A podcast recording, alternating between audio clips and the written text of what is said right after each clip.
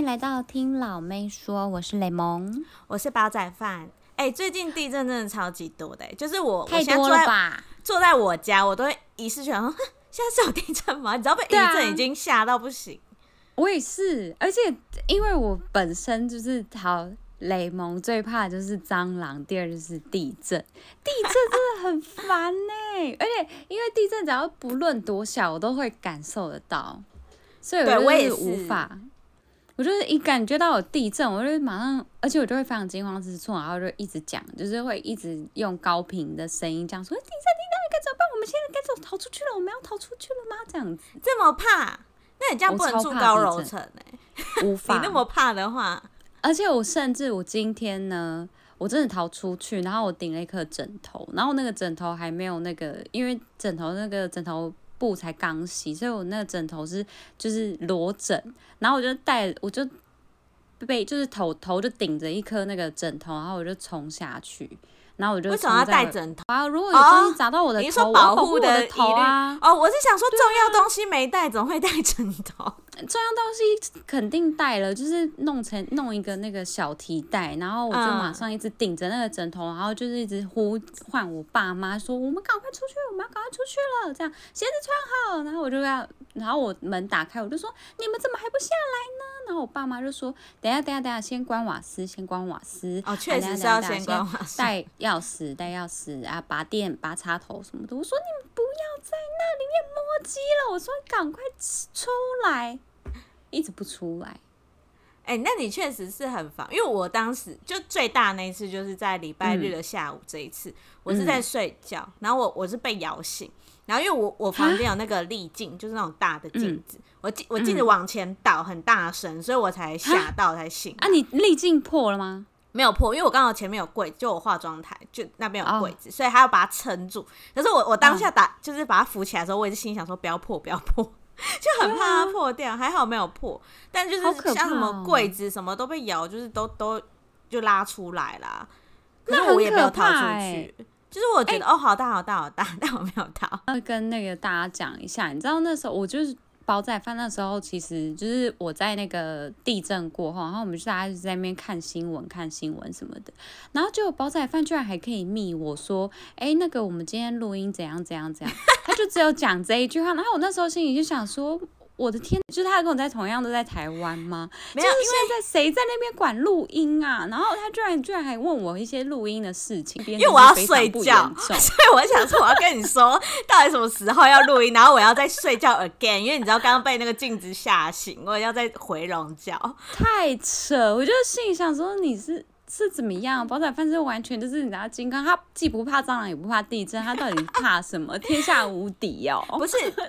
地震的当下，我一定也是传给家人啊，还是什么男朋友什么说，哎、欸，地震地震什么？但总不能这种事情是群发吧？就你知道，身处在很长地震的台湾，你会觉得很烦，就是地震又要发地震文哦，又要怎样，怎样？怎么样？我没有发地震文，但是我还是想要关心各个朋友，就是讲完一些事情，我可能还会想说，刚刚地震超可怕，他们就说对。超可怕什么的，对，所以，所以我就是没有没有马上讲地震，因为我已经跟别的朋友就讲一轮，嗯、所以我想说就跟你讲正式，我要睡了。Oh, okay, okay. 但真的是很大力，没错。好，希望大家都健康平安啦。嗯，呃，如果家中就是还是要跟大家宣导一下，如果家中有裂缝啊或者什么的，它这个情况有变大或什么之类的，你们就是。大家可能要小心一下，然后就是呃，先装好自己的一些地震包什么的，然后之后如果真的又有地震又不巧又有地震的话，大家就是你知道地震包抓了就赶快要先逃出去。没错，嗯，好，本周呢我们要介绍的韩剧叫做《毒枭圣徒》，这部我自己是从它要上 Netflix 之前我就非常期待，因为我个人就是很喜欢看一些韩国演技派的演员在大秀演技，就我我好像很久之前有讲过啊，说、嗯、我就是对于偶像演。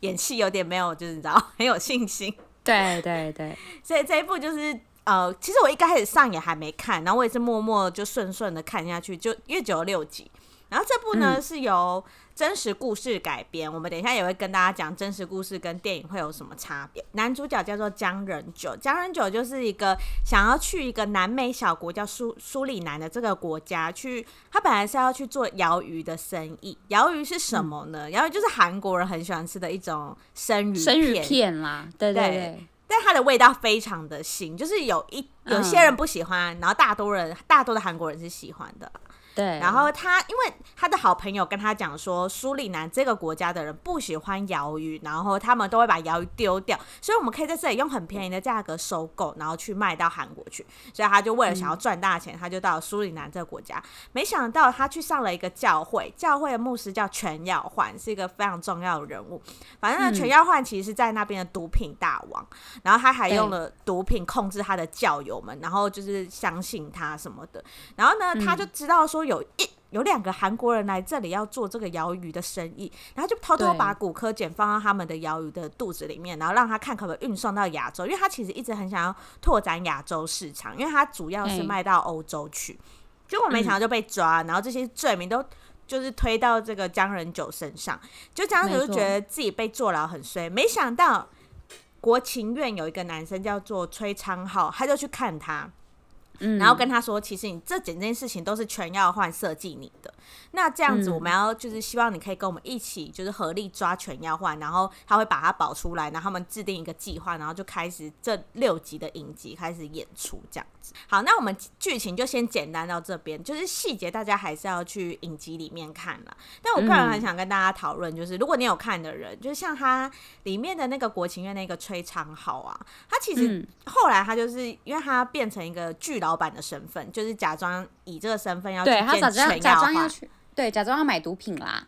对，是一个老板的身份。可是他每次见到全耀焕的时候，他很常吐痰，就吐口水。然后我其实一直在看的时候，我就想说这个到底是什么意义？可是我上网查都没有人讲这有什么意义。可是我自己真的有意义吗？对，可是我自己是没有意义哎。我自己是觉得他应该是。在他不爽或者是他很紧张的时候，他会吐口水。就他第一开始见到全要换的人马的时候，他就吐口水。然后，其实我那时候也觉得说，他会不会是在跟他的呃，你知道里面内内幕的人在打暗号，就是说现在这里是要怎么样？可是好像也不是。所以我自己是觉得，应该就是他紧张的时候，他就会吐口水，然后有点像是那种流氓，想要假装自己是流氓的样子。然后我以为纯粹是那个，就是他们吸烟，你知道，因为吸烟就是可能会有一些吐痰的动作。因为韩国人非常喜欢对地板吐痰，硬要 diss。对啊，超爱吐哎、欸，超爱。台湾人还没有这样子哦，但是韩国人真的超爱。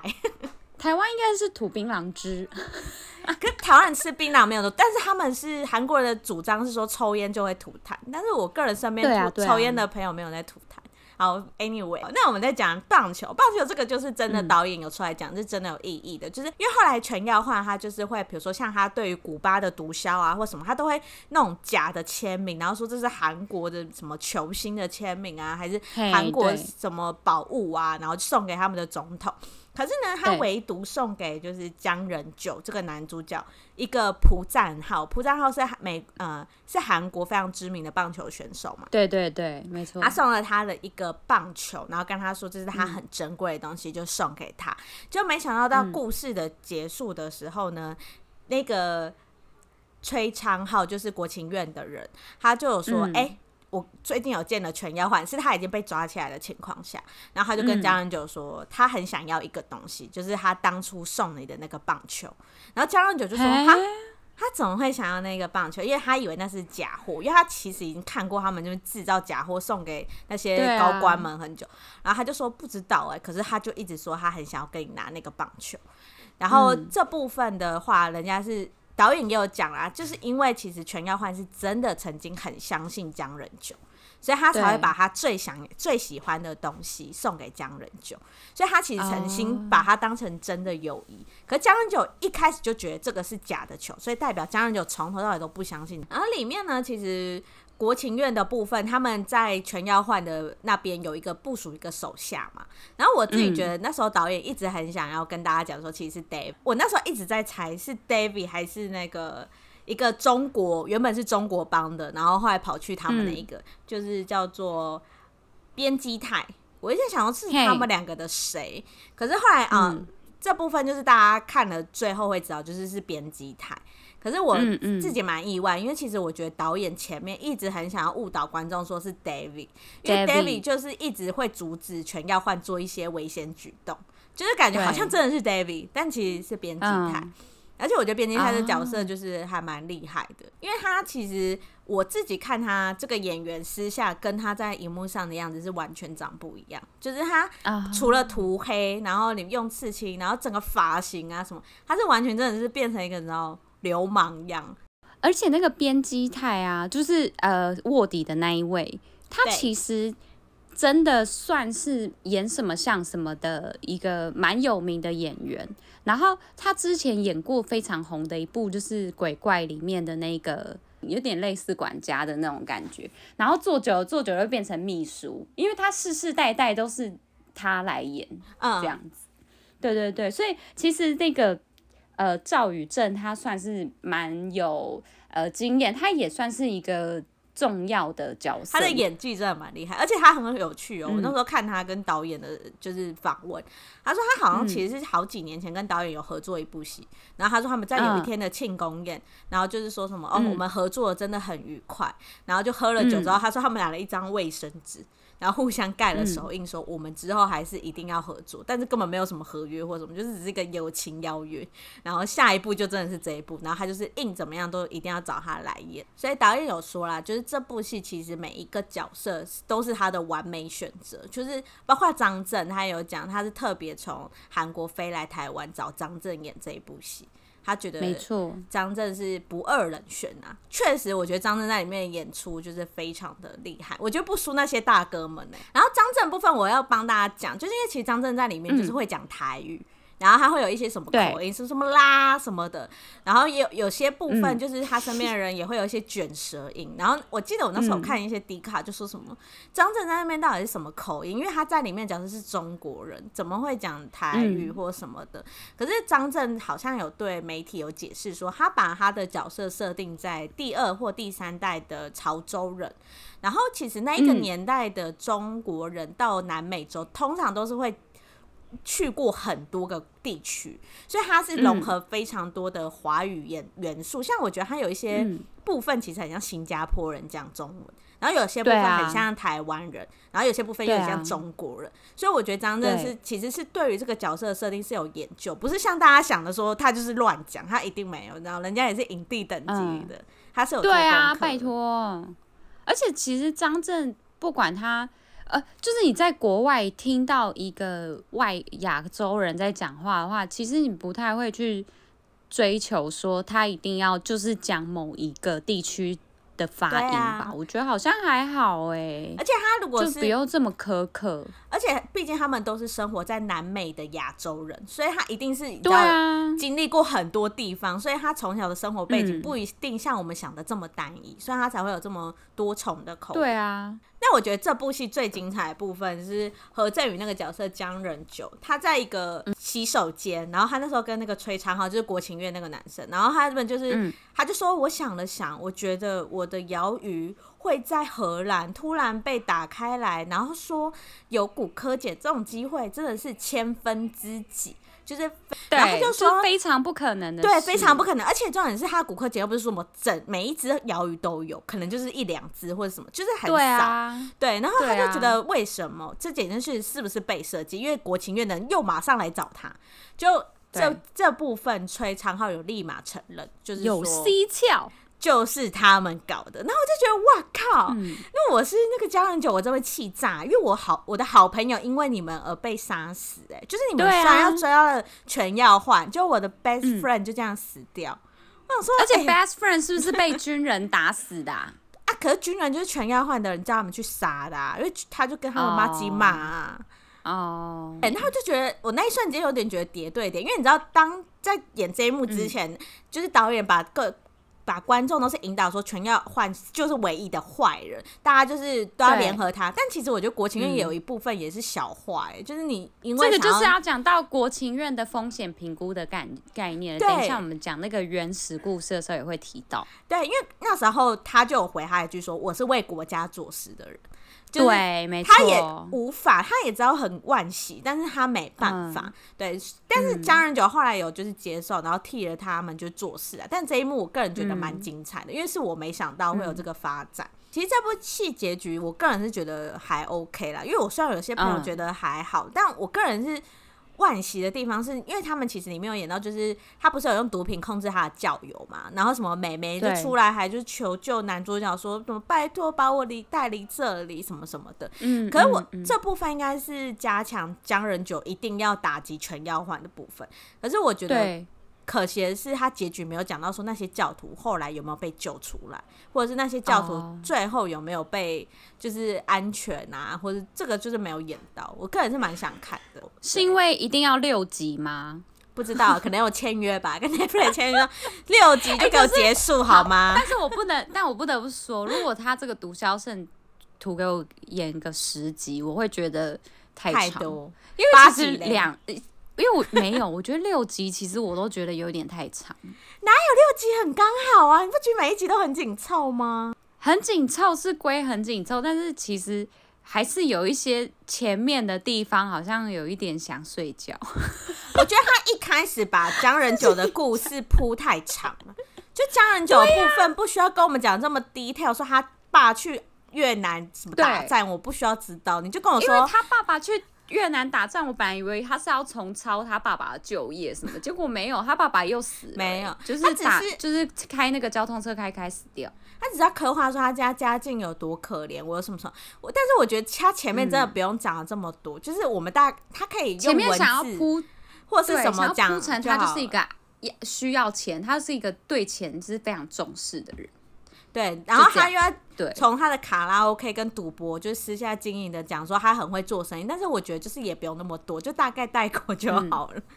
嗯，嗯，还有他那个老婆不是叫他一定要上教会，然后。那个、其实他老婆才是全要换的人吧？对，加上教会，不是，你知道那时候我真的有点吓到哎、欸，因为我那时候还想说，因为全要换不是就是他是个毒枭嘛，所以我就是想说，哎、欸，他他们为什么那个老婆要一直叫他，就是一定要去上那一间教会，而且是一定要哦，他要指定哦，然后你要去拍认证照给我，还什么的，我想说，哎、欸。这个是是因为那个老婆，她其实也是有情 情妇吗？什么之类的？因为那个老婆，毕竟你知道，她也是一通电话，然后就是住到他家，然后就当他老婆，所以我就觉得这一切是怎么样？结果后来发现，哎，好像没有了，就是我自己会错意。对，是没事。我觉得可能是因为苏里南这个国家很小，要找到有韩国人的教会又很少，嗯、所以就唯一一间，所以就说那你就去找韩国的教会。对啊，怕、啊、他信错教了。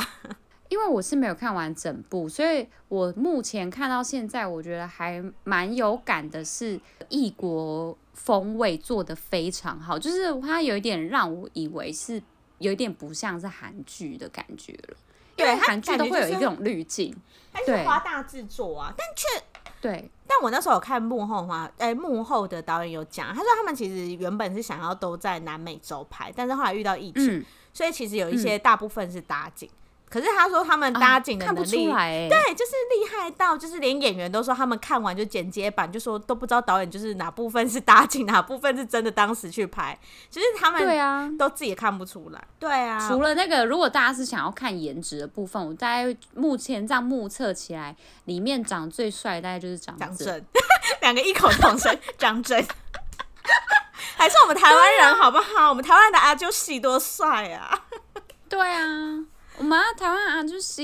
完全没有那种老味哎、欸，哎、欸，完全没有。而且你知道他那时候一开始张震一出来，我真的是莫名对着电脑说：“哇，好帅哦！”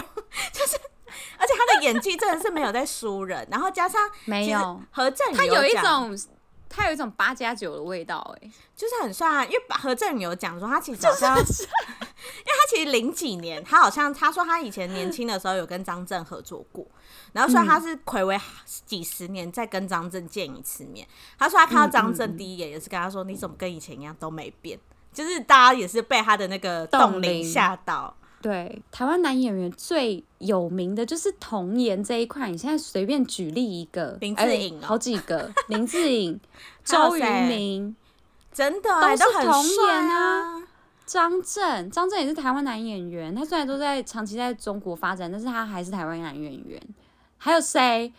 彭于晏呢？对啊，彭于晏超帅欸。就是其实我觉得啊，许光汉最近红到韩国去以后，可是他也不是童颜啊，他今年年纪很轻，他真的童，他真的，他真的还是童，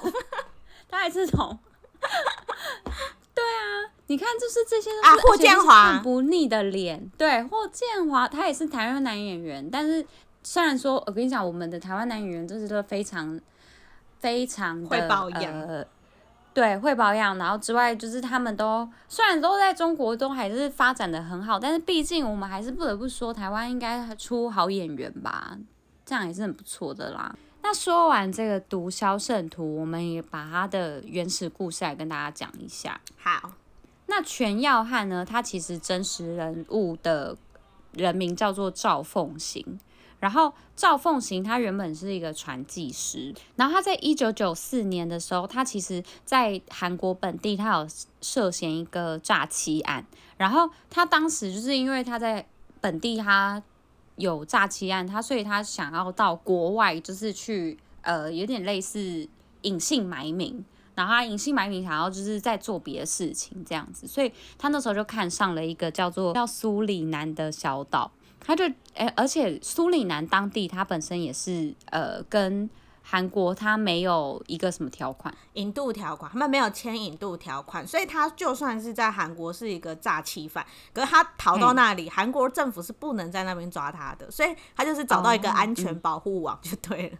对对对，是在当地经营一个瑜伽工的工作，但是他其实虽然说是经营瑜伽工工作，他但是他其实因为他那是用船运的方式在做瑜伽工，所以他还是有偷运那个石油。然后他偷运石油的时候，他在这个期间也是有赚到一些钱，但是后来因为石油就是原物料上涨，所以他就开始改做毒品交易。当你如果在做那个毒品交易，你通常就是一定要。呃，反正因为国家会看得比较严一点，所以他在跟军方跟警方，他都是有勾结。呃，刚刚讲警方跟军方之外，他其实总统也是他买通，因为其实苏里南当时的总统就是自己就是一个，你知道吃赌债，就他其实有就是进过牢里面，所以他就是跟然后总统也是有一些买通，所以甚至听说那时候他连那个每一天有什么乘客会来台呃会来苏里南玩，嗯。的亚洲名单他都知道，知道，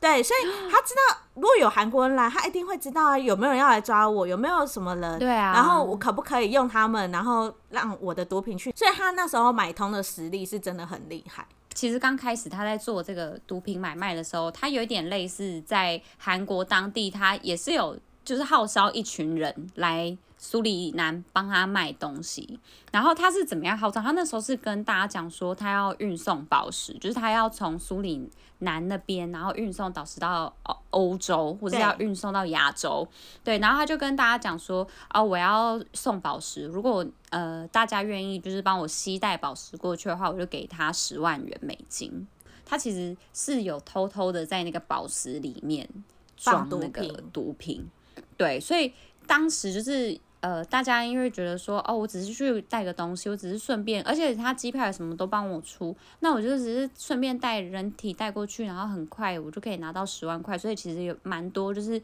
比较、呃、家境困难，对家境困难的人，然后跟像现在你知道柬埔寨一对想要柬埔寨的人，其实都是小孩子，对对对，就是一些已经成年的，但是小孩子这样子，所以其实当时就是被抓的人都是。呃，年轻人啊，跟一些家庭主妇，就是他可能家里需要钱的一些韩国人。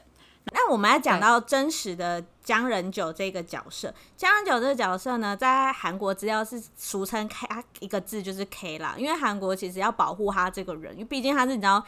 涉及到毒品，然后当时的全耀汉你知道还是跟。大的毒品集团合作，所以他如果知道暴露真实身份，都不知道他的人身安危，他会不会有人身安全？对啊，会有问题，会有危险呢，超级危险。那 K 这个人呢，为什么他会突然加入这个国际组织？那时候好像是因为他也是在苏里南工作，可是呢，因为他的工作有被全要换的人打压，所以他是去跟大使馆求救。没想到呢，大使馆就想说，哎、欸，有这个人，然后就。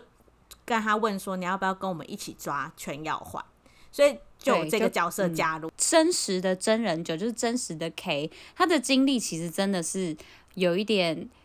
呃像韩剧，因为其实他自己有讲说，他每天一定要拿着枪才可以睡觉，因为必须得说那个赵凤行就是那个全耀焕呢，他其实算是很獐头鼠目的一个人，就是他很多疑，他个性非常多疑，他又觉得每一个人是不是可能其实都是想要害他，还是怎么样？然后中间其实他们就有讲说，他一度有一一些故事是赵凤行他怀疑他，因为赵凤行他底下的确有一个手下，那时候好像在怀疑这个 K，然后他也发现这个 K 他其实是。呃，有问题的，然后他就是马上就是先去跟那个赵凤行讲，那赵凤行他刚开始就是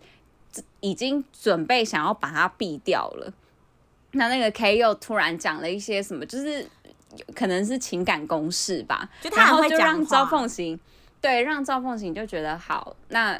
我要相信我，我觉得我对我相信你，然后他就是好，他有做了一些这些这种动作，但是我相信就是那个 K 他心里应该是真的是蛮煎熬的。我觉得 K 其实跟里面的江仁九蛮像的，因为江仁九其实一直都是在危险边缘嘛，就是一下子那个全要换要相信他，一下子又要觉得说是不是你，是不是你透露我们那个卖毒品的地点或什么的，然后他就是要就是立马就是戏精上身，就说哈。你现在不相信我是什么意思？我前面都跟你拖这么久了，就然后突然要开始变生气，啊、然后软硬兼施。所以我觉得其实 K 的就是心脏要很大，而且刚刚讲到说他不是说他每天睡觉都要就是拿一把枪嘛？嗯、其实这部分是跟电影演的一样，就是全要换有要求 K。就这个角色要住在他们家嘛，然后真实的 K 也是真的要住在这个赵凤行的家里，所以他才会过这么心惊胆跳，因为他就是完全被监视，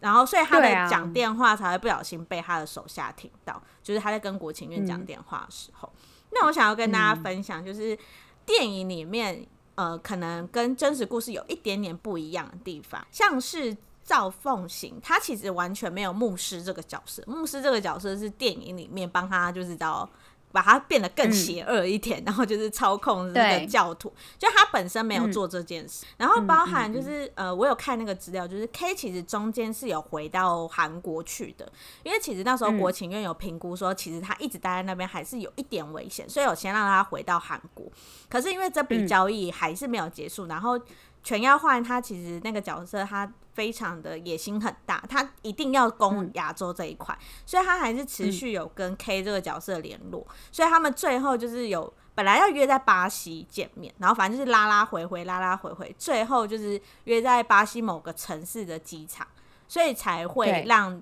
这个赵凤行在机场就立马被逮，因为最后就是有成功。接下来再讲一下那个赵凤行他后续的部分，他后来其实是只有被判十年，对，因为他其实十年的这个判刑是只有在他在法国涉案的部分，因为他其他的东西是没有。证直接证据是有说他是有涉其他的毒品案件，嗯、所以他最后是判了十年，然后好像还是有科罚，因为他就是只能抓当下他在机场要交易的那一件事情，他以前在苏里南做的各种坏事都没办法抓，因为他们没有签那个条款嘛，嗯、所以他就是最后条款，对他最后就是判了十年，然后但是他在二零一六年的时候，嗯、就是现在韩国新闻已经证实了，就是他已经过世因为本来有一些小道消息说他已经关。出来，然后回去苏里南，就是过豪华的生活。嗯、但是其实，欸、他们真的是以为在写故事，是不是？对，但豪华的生活没有，就是他掉，嗯、而且好像是得慢性病，所以他其实晚年在牢狱中应该过得也是蛮痛苦的。那是他活该啦。对对啊，就是应有的。嗯，好啦，那我们就是这一部《毒枭圣徒》，就是推荐给大家。如果想要，因为它这一部其实跟每一部韩剧就是又是有一点不一样的感觉，因为好像蛮少是有讲到一些这种呃有关于毒品交易的真实世界改编的。电视剧，所以还是推荐给大家看。然后，如果想要更了解，就是有关于它原始故事的话，其实我们之后也可以再做一个 IG 给大家看一下。对呀、啊，可以。OK，那我们今天就介绍到这边喽，希望大家喜欢，拜拜，拜拜。谢谢你们收听，如果喜欢我们的话，请在下方留言或是帮我们评五星哦。